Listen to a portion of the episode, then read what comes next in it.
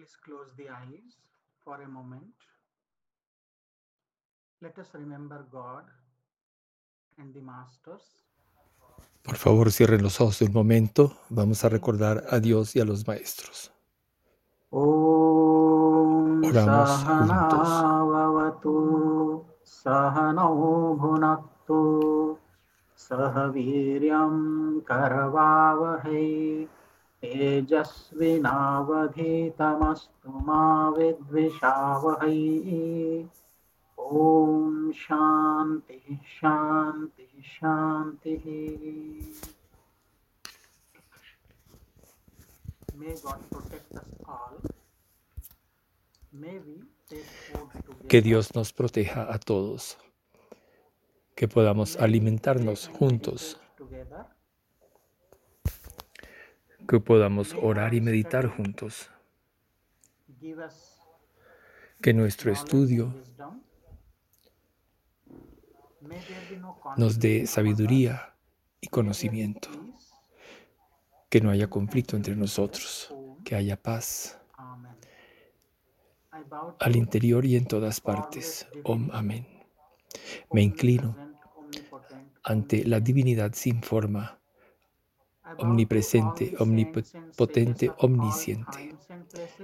Me inclino ante todos los santos y sabios de todos los tiempos y lugares. Humildemente me inclino ante el linaje de los maestros del Kriya Yoga. Me inclino ante cada uno de ustedes, pues son ustedes el poder vivo de Dios.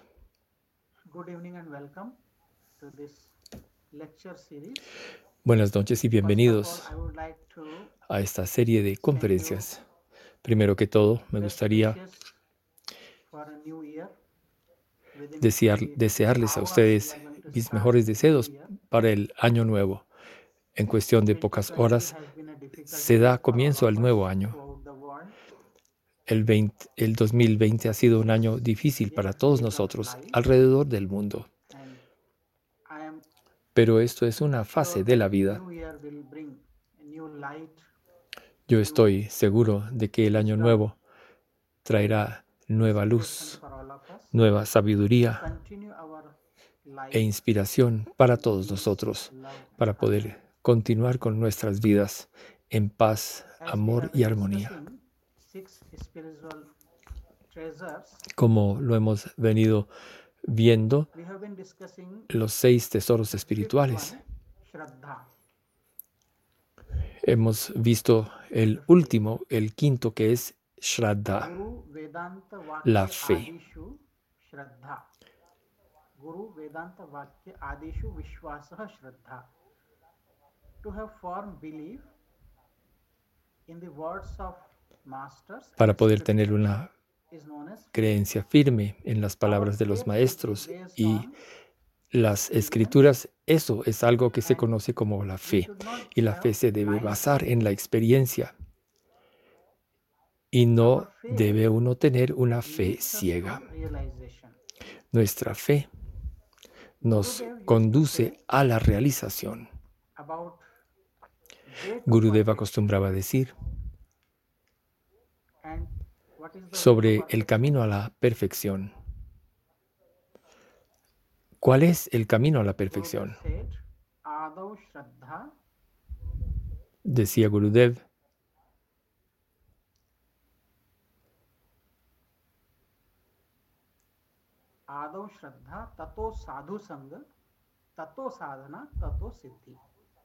So this is the way to perfection. Adav Shraddha. Ese es el camino a la perfección. Adu Shraddha.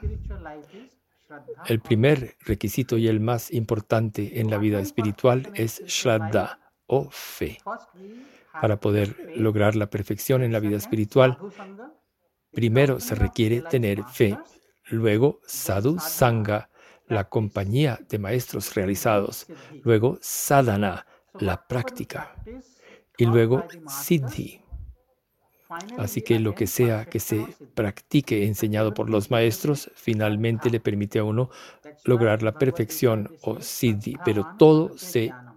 inicia con Shraddha, razón por la cual el Bhagavad Gita lo destaca. Quien tiene fe, obtiene el conocimiento.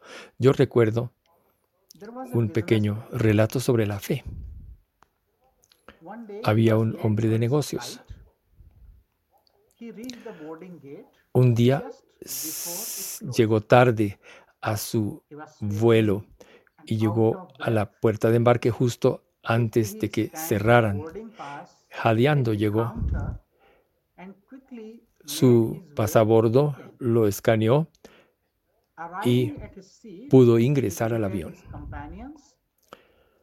Al llegar a su puesto, saludó a sus compañeros de viaje, una señora de edad media sentada en la ventana y una niñita que estaba sentada en el asiento del pasillo.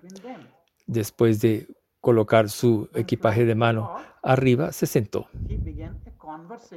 Cuando despegó el vuelo, inició conversación con la niñita. Ella parecía tener la misma edad que tenía su hija. Y ella estaba coloreando. El hombre de negocios le preguntó unas preguntas muy usuales, como por ejemplo, ¿cuántos años tienes? Ocho años, le dijo. ¿Y qué te gusta? Me gustan los, las tiras cómicas y los dibujos. ¿Y qué animales son tus animales favoritos? Me gustan los caballos, son hermosos. Pero me gustan más los gatos. Y encontró extraño que esta niñita tan pequeña estuviera viajando sola. Pero no dijo nada al respecto y decidió vigilarla para asegurarse de que ella estuviera bien. Como una hora después de haber despegado, de pronto el vuelo pasó por un momento de turbulencia extrema y el piloto anunció por el altoparlante, por favor, ajustense, abróchense los cinturones y permanezcan en, permanezcan en calma. Durante la siguiente media hora hubo grandes sacudidas en todo el avión y algunas personas lloraron y muchas personas, como la señora que estaba en la ventanilla de él, en el asiento de la ventanilla, comenzaron a orar intensamente. La niñita seguía tranquila en su silla al lado del señor de negocios. Guardó muy bien sus colores y sus manos estaban descansando sobre su regazo tranquilamente y no parecía estar para nada preocupada. Y luego, tan súbitamente como se inició la turbulencia, terminó y unos minutos después el piloto anunció una disculpa y dijo que pronto estarían aterrizando. Al comenzar a descender, este hombre le dijo a la niñita, tú eres solo una niñita, pero yo nunca he visto una persona más valiente en mi vida. Cuéntame, ¿cómo es que pudiste permanecer tan tranquila y tan calmada mientras que nosotros los adultos estábamos tan asustados? Viéndolo a los ojos, la niña le respondió, mi papá es el piloto y él me está llevando a casa. Esto tiene un significado profundo. Pensemos en esto. La niñita dijo, mi papá es el piloto y me está llevando a casa. ¿Tenemos nosotros esa fe? Ella tenía una fe total en su padre y sabía que su padre cuidaría de ella, no importa lo que pasara, y la llevaría a casa. Ese tipo de fe es la que tenemos que tener en nuestra vida espiritual. Decimos que tenemos fe, pero ¿qué pasa? Se destroza fácilmente la fe y no reconocemos el poder de la fe. Más bien pensamos que puede ocurrir algo y generamos temor. Si Dios es el piloto, Dios va a cuidar de nosotros y está cuidando de nosotros. Tenemos que mantener esta fe. Si reconocemos el poder de la fe, no andaremos por ahí buscando milagros. Bueno, esto en cuanto a la fe. Ahora vamos a hablar un poquito sobre el siguiente tesoro, el sexto de los seis tesoros espirituales, que es Samatana.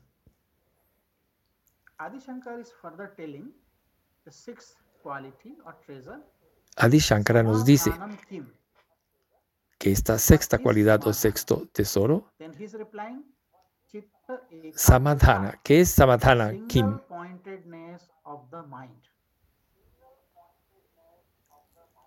una mente muy enfocada en un punto fijo y que es samadhana.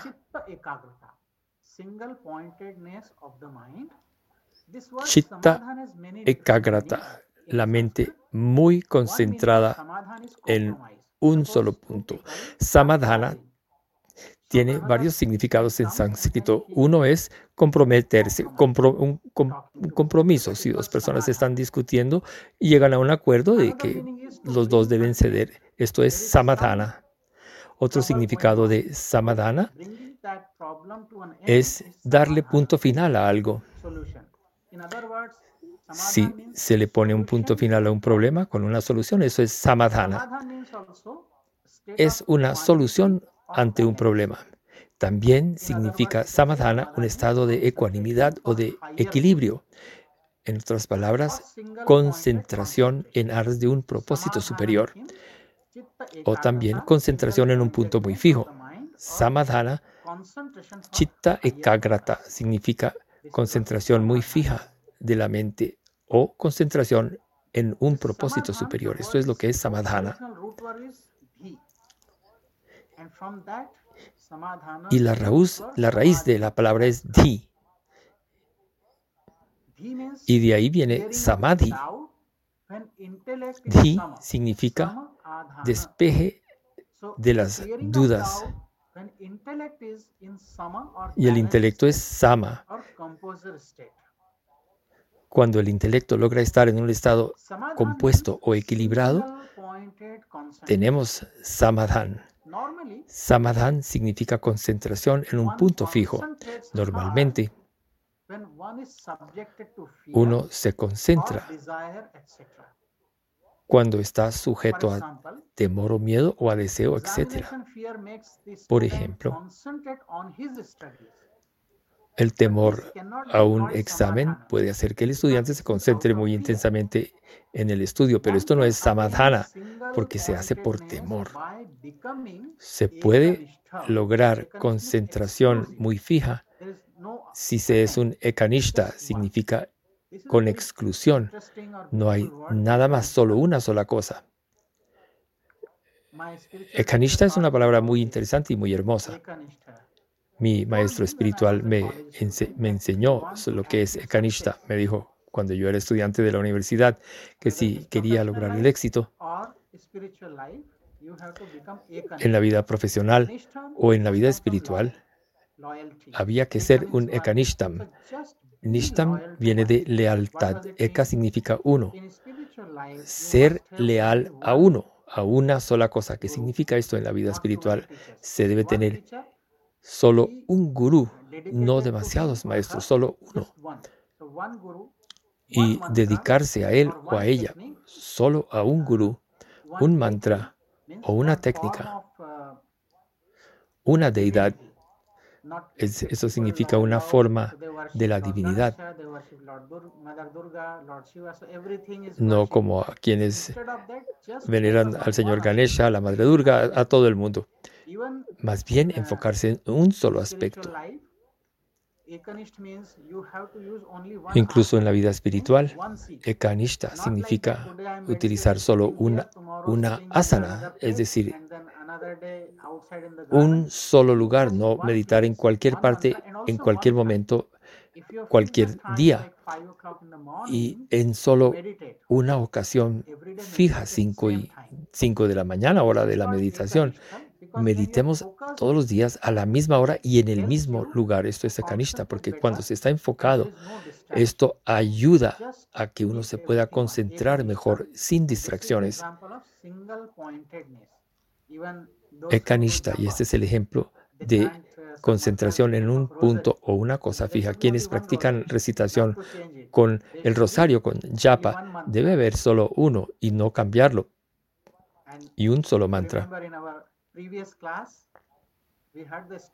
Si recuerdan ustedes en la clase anterior, oímos sobre un devoto que fue ante su maestro pidiéndole distintos mantras. Debemos enfocarnos en solo uno. Ekanishta exclusivamente uno, solo uno. Hay un relato en el Mahabharata sobre el Guru Dronacharya. Dronacharya era legendario e ilustre profesor del Mahabharata.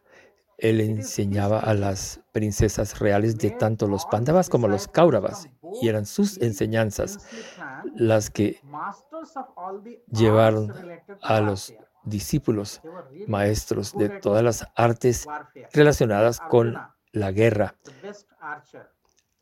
Artes de la guerra como Arjuna, el mejor arquero. Yodhishthira, el mejor usuario de la espada y así sucesivamente. Y una vez Arjuna estaba en el bosque, iba tras un jabalí y disparó una serie de flechas hacia el jabalí, pero no tuvo éxito, no le dio. Y de pronto, una flecha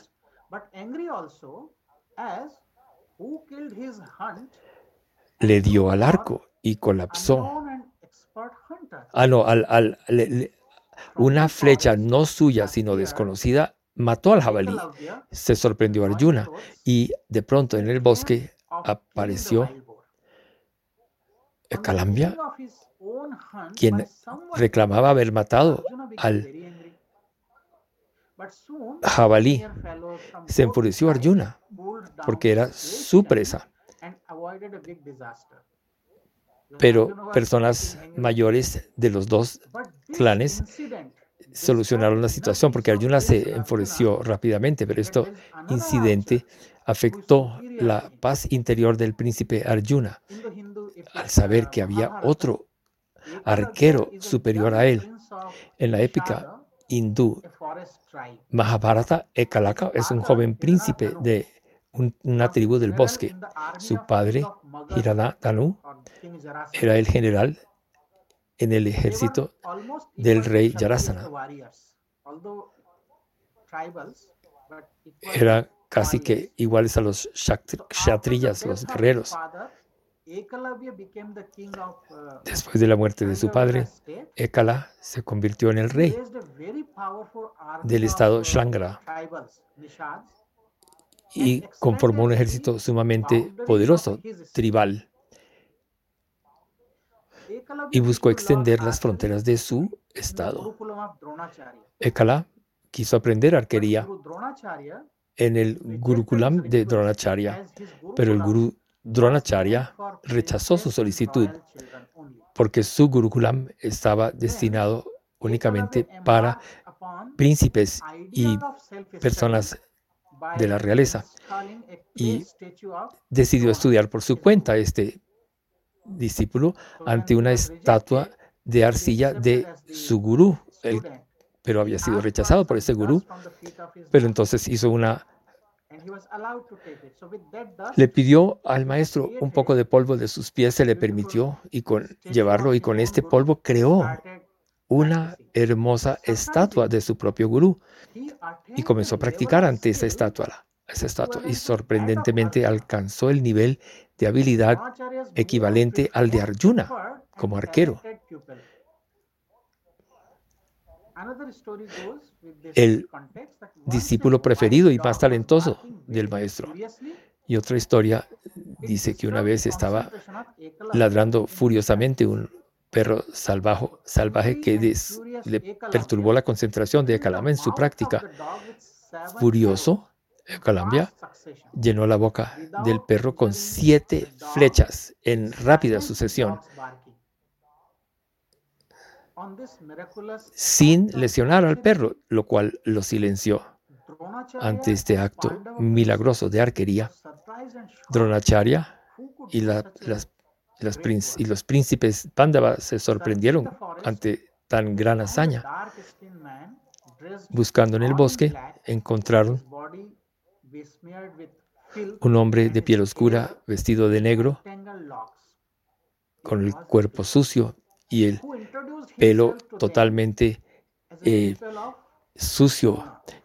Y él era y se presentó ante ellos como discípulo de Drona, celosos y preocupado porque en la arquería lo pudiera superar.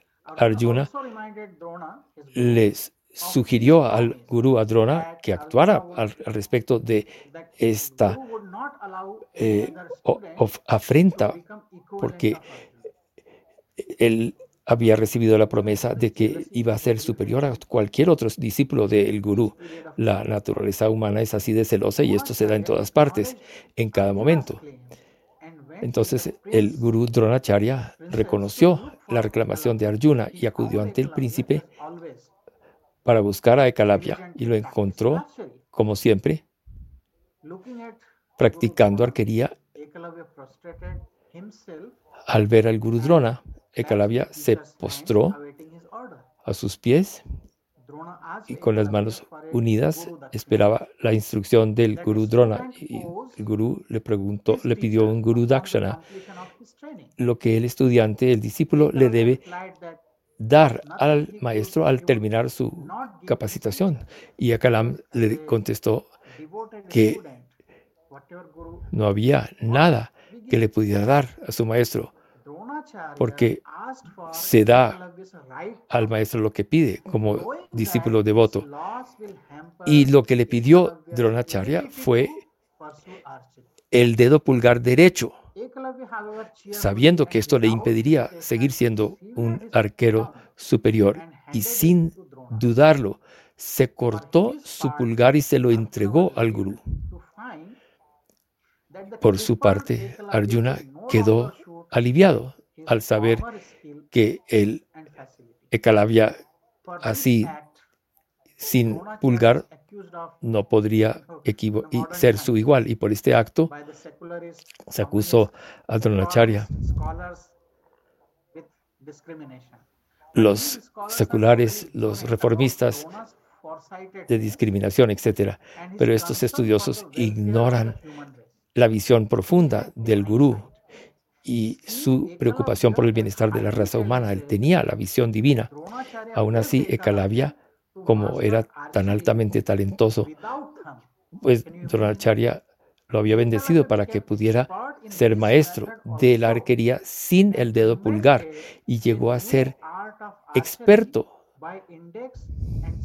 inventando un nuevo tipo de arte en arquería sin usar el pulgar, sino con el dedo índice y el central. Y ahí nació un nuevo, nuevo método de arquería cual, del cual quedó como inventor este discípulo que se sigue usando hoy como en el arte y la disciplina moderna de la arquería.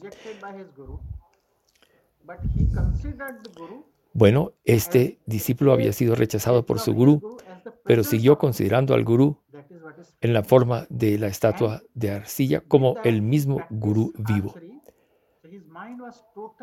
Y así practicó y practicó la arquería con la mente absoluta y totalmente concentrada en ese objetivo. Chitta y Kagraha, enfocado en un objetivo para ser el maestro de ello. Aquí Chitta es la fuente de todos los pensamientos y significa también mente, chitta. Ordinariamente cuando decimos chitta, chitta significa memoria, pero chitta también se emplea para designar la mente. Los científicos tienen concentración, pero siempre se busca en realidad el objetivo último. Y Adi Shankara dice, Eka significa uno, Agra significa arriba, punto o punta Y eso significa concentración muy aguda y fina. Concentración fina y aguda. Chitta aquí significa mente o memoria, cualquiera de los dos. Porque Adi Shankara utiliza la palabra chitta en lugar de mente. ¿Por qué? Porque habría podido decir mana ekagrata, pero dice chitta ekagrata. ¿Por qué? Porque todos los pensamientos provienen de la memoria. Y por lo tanto, chitta es la fuente de todos los pensamientos y la fuente de la mente. La mente significa conjunto de pensamientos. Pero ¿de dónde provienen los pensamientos? Todos los pensamientos provienen de chitta, que es una especie de reservorio con enorme cantidad de pensamientos. El término ekagrata se refiere a la concentración de la mente y esto significa chitta ekagrata, significa concentración fina y aguda en un punto o también estado imperturbable de calma. La mente fija en un solo punto. Chitta sirve tanto para la mente como para la memoria. Y el estado, chitta es el estado en donde no vienen muchos pensamientos y la mente está enfocada en un solo pensamiento y por lo tanto samadhana se puede asumir de una manera muy sencilla como para que signifique concentración en un fin superior. Esta concentración es un tesoro espiritual y no es como la del científico, por ejemplo. Estamos hablando de samadhana. El científico también se concentra de esta manera, pero para su obra de investigación. En esencia, podemos decir que chitta ekagrata samana. es samadhana. Mucho ingresa a nuestra memoria. Pero la verdadera memoria que nunca debemos olvidar es que somos hijos de Dios. Nos olvidamos de eso. Nos olvidamos del hecho de que somos divinos ante tantos pensamientos que hay en la mente. Por lo tanto, chitta ekagraha significa recordar solo una cosa y nada más, que soy Dios, soy hijo de Dios. El mejor ejemplo de ekagrata, esta concentración fina y aguda, es Arjuna. Arjuna. La concentración de Arjuna en el Mahabharata, cuando todos los príncipes estaban terminando su educación con el Acharya Drona, había un examen que aprobar. El Acharya Drona tenía un pájaro no, no real, sino ficticio en la parte superior de un árbol y le pidió a todos los estudiantes que le dispararan una flecha al pájaro para atravesar el ojo, un ojo de el pájaro y solo Arjuna poseía ese grado de concentración. Y ahí le preguntaba el maestro, ¿qué ves? Y un estudiante dijo, veo el árbol o veo el pájaro. Veo que se mueven las hojas con el viento y así sucesivamente. Cada uno tenía una percepción distinta, pero cuando llegó Arjuna, el turno de Arjuna llegó, el gurú Trona Acharya le preguntó, ¿qué ves? Y Arjuna dijo, solo un ojo de un pájaro. Eso es chitta ekagraha, que es concentración fina y aguda en un punto. De manera similar, nosotros vemos muchas cosas en el mundo, pero nuestra concentración no está a ese nivel en donde podemos enfocarnos intensamente en solo un aspecto. Yo soy Dios. Gurudev acostumbraba decir, permanezcan todo el tiempo en la fontanela. Gurudev también enseñó, y nuestro maestro Guruji también lo enseña constantemente, observen su respiración. Esto significa que hay que permanecer conscientes de la respiración y ni siquiera eso podemos hacer. Eso es chitta ekagraha, dejar que la mente permanezca concentrada en un pensamiento, en un objeto, en una cosa. Mucha de nuestra energía se agota al darle cabida a tantos pensamientos y al ir tras distintos placeres y al reaccionar ante distintas situaciones y al ir tras todas las demandas que la vida nos exige. La mayoría de nuestra energía se dedica a todas estas cosas. La práctica de samadhana nos ayuda a conservar la energía mental de tal manera que se pueda utilizar para poder hacer actividades creativas y provechosas.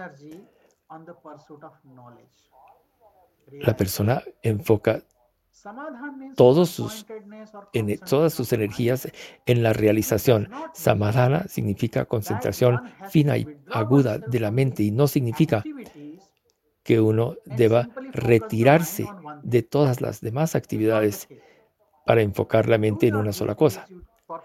No se trata de eso. Se cumple con todas las obligaciones que se tienen, pero enfocado en la mente, pensando en Dios. Es preferible que la mente esté enfocada en la búsqueda de Dios. Y así la vida de uno se convierte en un medio para llegar al autoconocimiento. No es necesario abandonar la vida para perseguir el conocimiento. Más bien, uno convierte la vida que está llevando en instrumento para llegar al autoconocimiento, cumpliendo con todos los deberes y obligaciones, pero permaneciendo con Dios. Don't forget God. No olvides a Dios. Tú te alimentas, recuerda a Dios. Estás hablando con la familia, recuerda a Dios. Estás trabajando en la oficina, recuerda a Dios. Incluso dice, estás haciendo el acto del amor con la pareja, recuerda a Dios. Razón por la cual el Señor Krishna enseña Kama Yoga en el Bhagavad Gita. Uno no tiene que abandonar sus actividades del mundo, más bien se nos pide que realicemos las actividades de una manera especial y es una manera que permita que esos actos se conviertan en un medio de lograr sabiduría. A veces no tenemos opción de alejarnos de situaciones o de abandonar cosas. Podemos resistir lo que se nos pide hacer o convertir la actividad que debemos hacer para cumplir con el deber en instrumento espiritual. Todo buen buscador utiliza cada oportunidad que se presenta y cada momento representa una oportunidad. El sabio Vyasa al escribir su comentario sobre los Yoga Sutras de Patanjali, describió, en el primer sutra, describe los cinco estados de la mente. ¿Cuáles son? No los vamos a ver en detalle, quiero darles una idea general. La mente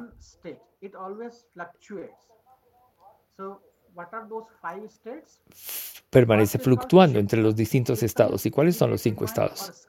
El primero es Kshipta, que significa mente agitada o difusa. La mayoría tenemos ese tipo de mente.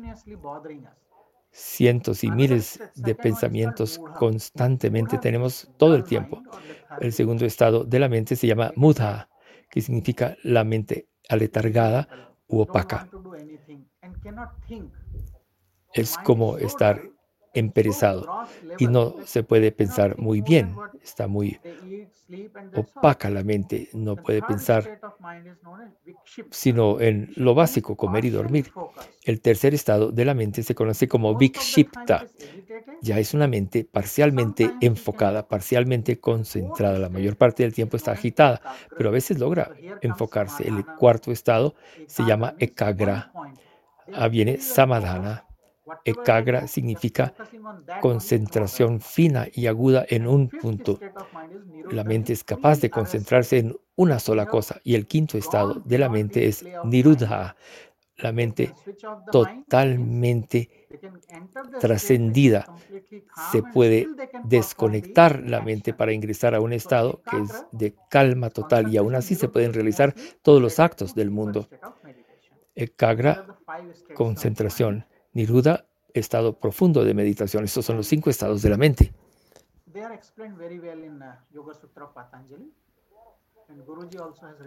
están muy bien explicados en los Yoga Sutras de Patanjali y Guruji también ha escrito comentarios al respecto. Con frecuencia la gente pregunta cuál es la diferencia entre una persona santa y una persona común y corriente. Y, la diferencia es la de la mente. Tienen la misma mente, pero la persona santa ha logrado transformar su mente y la persona común y corriente todavía está sujeta a las influencias de la mente. Quiero darles unas ideas al respecto.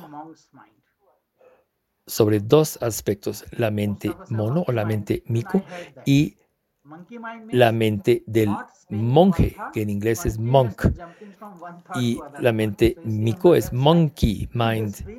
La mente mico está a mano izquierda y a mano derecha la mente del monje. La mente del mico va de rama en rama y no se queda quieta. La mente del mono o mico está abrumada por la cantidad de ramas, mientras que la mente del monje se enfoca en las raíces de los temas.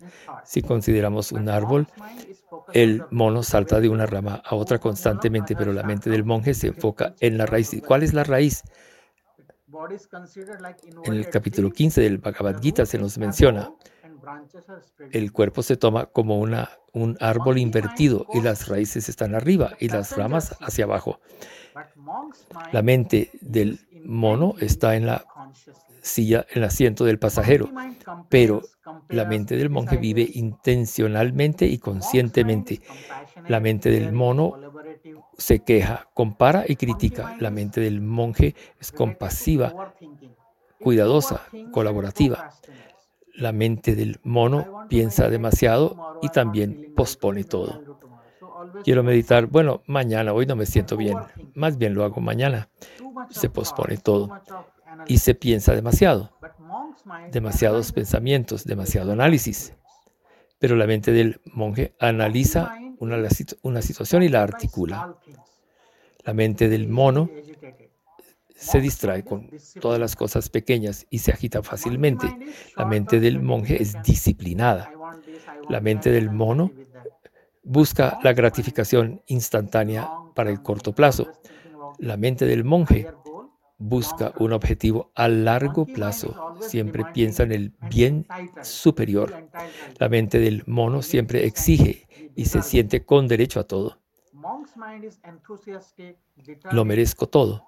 La mente del monje es entusiasta, decidida y paciente.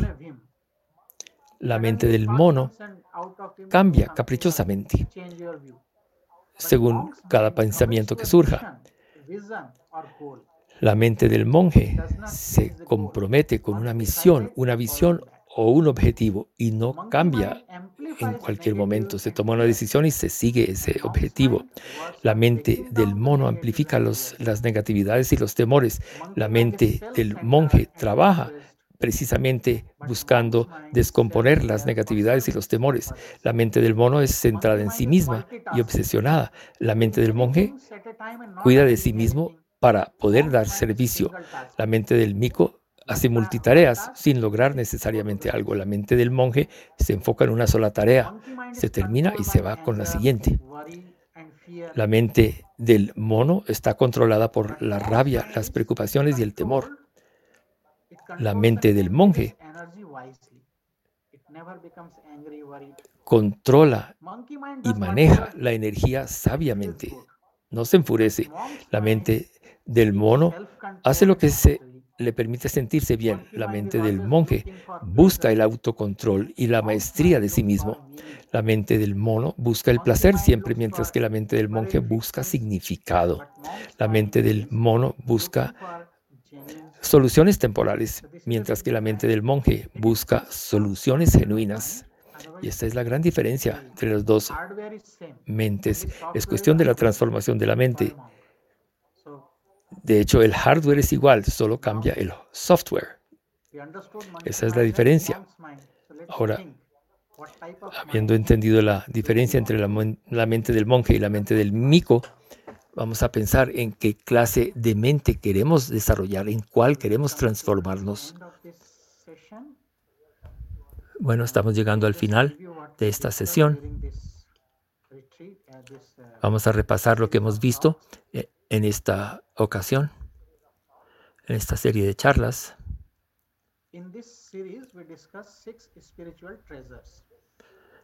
En esta serie de charlas hemos tratado los, los seis tesoros espirituales a manera de repaso. Shama, Dama, Uparama o Uparati, Titiksha, Shraddha y Samadhana. Estas son las seis cualidades. Shama significa control sobre la mente, control de la mente. Dama, control de los órganos de los sentidos. Uparama o Uparati, observar y cumplir sus propios deberes y obligaciones. Titiksha, tolerancia y templanza. Shraddha, fe en las palabras del maestro y de las escrituras. Samadhana, concentración o mente muy concentrada, fina y agudamente para poder desarrollar la concentración. Hay muchas prácticas yógicas. A veces hacemos trataka. Hay quienes colocan círculos en la pared con muchos círculos concéntricos y un punto en el centro y uno se concentra en ello. ¿Esto qué significa? Poder enfocar la mente. En algunas prácticas se enseña a ver una llama de una vela para poder mantener la mente enfocada, concentrada. En el Kriya Yoga siempre mantenemos la mente en la fontanela. Durante la práctica nos enfocamos en la respiración y en los chakras y en las cualidades divinas. Todo esto es parte de samadhana. Nos permite desarrollar concentración para un objetivo superior. Shraddha y samadhana. Mediante formulación del interrogante constante de cuál es nuestra verdadera naturaleza, cuál es la verdadera naturaleza de la creación que percibimos. Gradualmente iremos perdiendo el apego hacia los asuntos mundanos y de una manera natural empezaremos a desarrollar concentración sobre las verdades últimas. Y la verdad última, samadhana, proviene de tendencias del pasado que se han manifestado en nosotros en esta vida. Samadhana aumenta la capacidad de discriminación, viveka, aumenta la capacidad y esta capacidad aumenta a su vez más samadhana, porque al usar el intelecto se puede estar más enfocado. Shraddha significa fe y concentración samadhana, nos ayudan a lograr titiksha o templanza o, tolerancia. Y titiksha versus uparati, observación de las propias obligaciones. Y uparati a su vez genera dama, control de los sentidos, lo cual en últimas permite generar shama, control de la mente. Todas están conectadas entre sí. Cuando se comienza a practicarlas, todas estas, eh, estas cualidades o virtudes nos lleva al fin último. Y estas se llaman el tesoro de las seis virtudes. Adquirir estas virtudes constituye el tercer paso del sadhana. Porque según el texto, Tattva Bodha comienza con las cuatro calificaciones: Viveka, Vairagya, Shama Adi, Shampati y Mumukshutvam. Vivek significa discriminación entre lo real y lo irreal. Luego, Vairagya, desapasionamiento. Y como lo hemos visto en esta serie, Shama, etc., los seis tesoros. Todos estos nos llevan a esa actitud del deseo intenso por la liberación. Hasta que este deseo no se manifieste, no podremos proceder rápidamente. Lucharemos y practicaremos, pero hasta que no tengamos este deseo profundo e intenso por la liberación, no se podrá dar la realización. Bueno, así tenemos los seis tesoros del buscador sincero para la vida espiritual. Si quieren ustedes leer más al respecto, los quiero remitir a esta obra, Tattva Bodha, sobre la cual Guruji ha escrito un comentario titulado El camino del conocimiento, Path of Knowledge, de Paramahansa Prajnananda. Al leerlo podemos entender mejor lo que son los requisitos y las cualidades que se requiere desarrollar como discípulo para el desarrollo espiritual. Podremos progresar más rápidamente en nuestra vida espiritual. Es lo que quería cubrir sobre los seis tesoros espirituales. Espero que esto les pueda ayudar a practicar más sinceramente podrán así progresar hasta algún día lograr la autorrealización del ser. Bueno, ya es hora de nuestra meditación. Hemos completado nuestra serie sobre las, seis, los seis tesoros espirituales. En la próxima vez trataremos otro tema. Por favor, siéntense con la columna recta.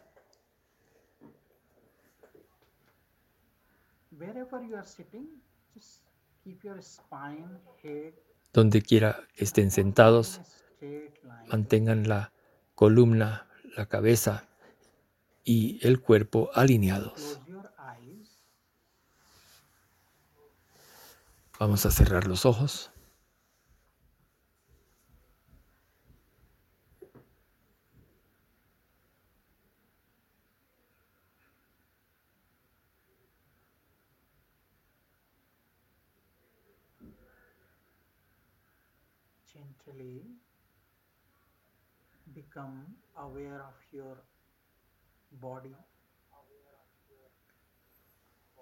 Suavemente vamos a tomar conciencia de nuestro cuerpo.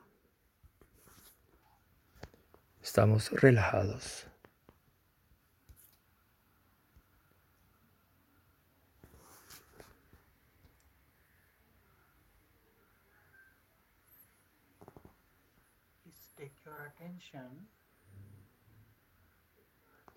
Por favor, dirijan su atención a la columna vertebral.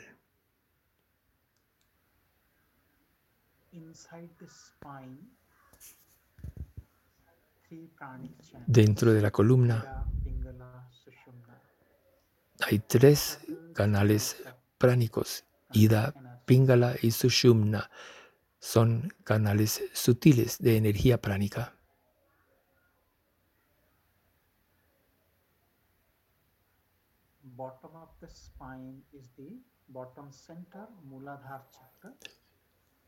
En la parte inferior de la columna queda el centro de abajo llamado el chakra Muladhara. En la parte superior de la columna, en la parte superior de la cabeza realmente queda el chakra superior, Sahasrara, y entre ellos dos hay cinco chakras o centros energéticos.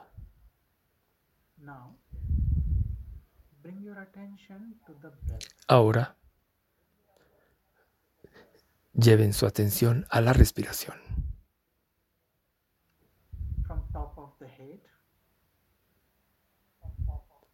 Desde la parte superior de la cabeza.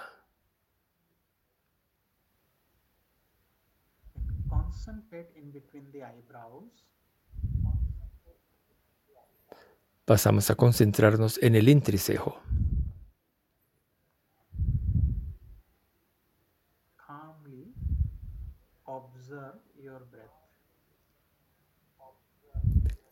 Calmadamente observen su respiración.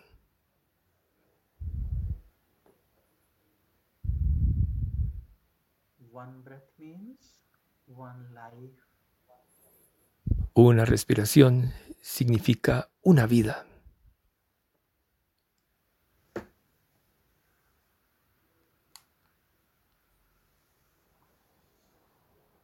Focusing on the breath itself is samadhana,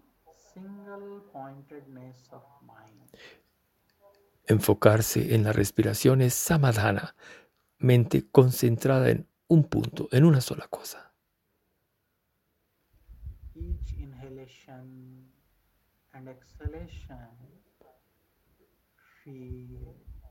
Cada inhalación y exhalación nos permite sentir amor por Dios.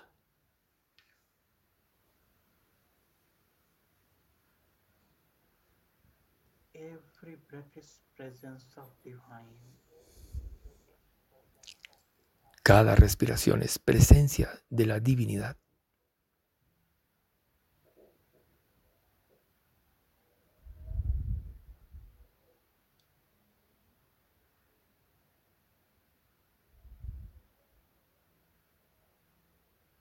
Gently, you will experience that breath becomes feeble, slow.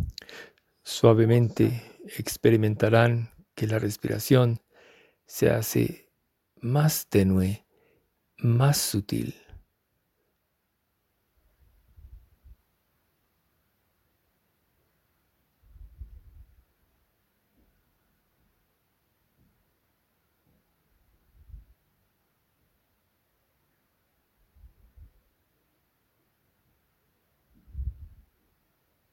Pacify the mind. We will practice deep breathing technique. Para pacificar la mente, vamos a practicar una técnica de respiración profunda. Desde la parte superior de la cabeza hasta la parte inferior de la columna, conscientemente vamos a mover nuestra respiración, moviendo así el prana. With the help of slow, long, and deeper breath as per your capacity, con la ayuda de respiraciones largas, lentas y profundas según la capacidad de cada uno, vamos a practicar. Al inhalar, vamos a sentir que todas las cualidades positivas ingresan a nuestro ser y con cada exhalación vamos a sentir que todo lo negativo sale de nuestro cuerpo. Con la inhalación vamos a sentir amor que llegamos al interior y con la exhalación vamos a experimentar paz. Por favor, inhalen largo, lento, profundo. Amor. Exhalen paz. Inhalamos. Amor. Exhalamos. Paz. Inhalamos. Amor. Exhalamos. Paz. Inhalamos. Paz. Exhalamos. Amor. Inhalamos. Paz. Exhalamos. Amor. Inhalamos. Paz. Exhalamos amor. Inhalamos amor. Exhalamos paz. Inhalamos amor. Exhalamos paz. conscious breath. Breath is Respiración normal y consciente. La respiración ahora es más tenue, más sutil. El cuerpo está completamente quieto. La mente está tranquila. Permanecemos en el espacio interior, en el cráneo. Silence. Meditamos en ese silencio. Be an observer, drashta, sakshi bhava. Nos convertimos en solamente un observador.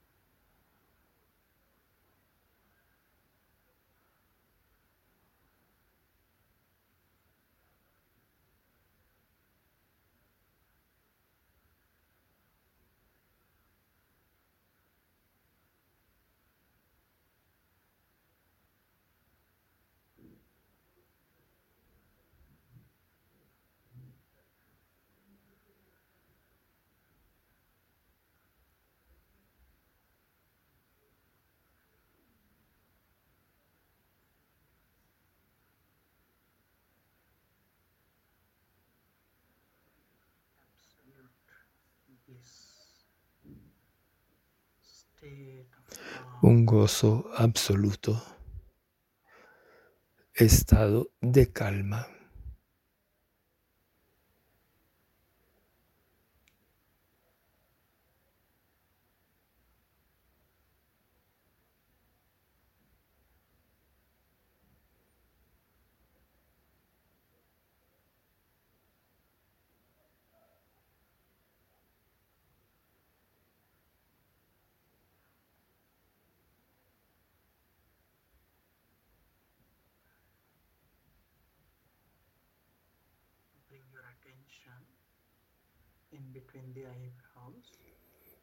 Dirijan su atención al punto ubicado entre las dos cejas.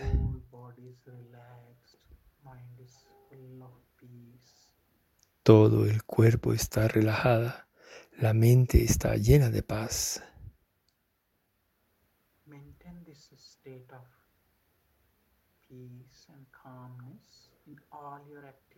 Mantenemos este estado de paz y de calma en todas las actividades.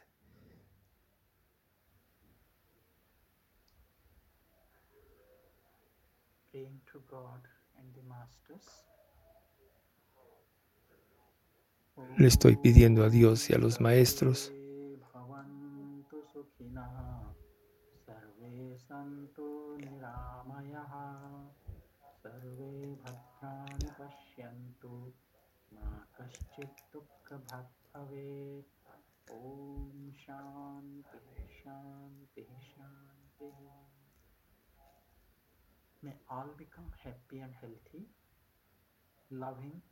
que todos sean felices y saludables, amorosos, nobles y compasivos, que no haya tristezas ni sufrimientos, que haya más amor, paz y armonía entre nosotros y en toda la creación. Amén. De nuevo, les deseo a todos un feliz año nuevo. Le pido a Dios y a los maestros que este año nuevo les traiga a ustedes y a sus familias más amor, paz, buena salud, prosperidad, que todas las dificultades de este año se puedan eliminar y que podamos alcanzar sabiduría para poder generar un mejor mundo este año. De nuevo, gracias a todos. Me inclino ante todos. Nos vemos la próxima vez con otra serie de charlas. Gracias a todos.